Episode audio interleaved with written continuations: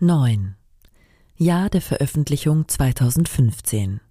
Titel: Das Gewicht von Hiroshima. Designer: Taku Satoh. Kommentar vom Designer: Ich bin der vierte Gestalter eines Hiroshima-Appeals-Plakats, der in der Nachkriegszeit geboren wurde, und ich hatte noch mehr Mühe als gedacht, mich für ein Bild zu entscheiden, das ich anstreben sollte.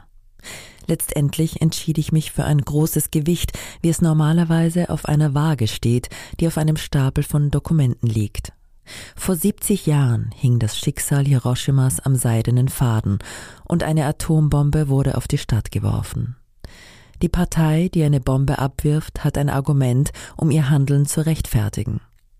In meiner Grafik ist das ausgleichende Gewicht mit dem Namen Hiroshima ein schweres und es drückt die Dokumente stark nach unten. Die Dokumente repräsentieren jede Art von Argument, die man sich vorstellen kann, und das Gewicht von Hiroshima drückt auf sie herab.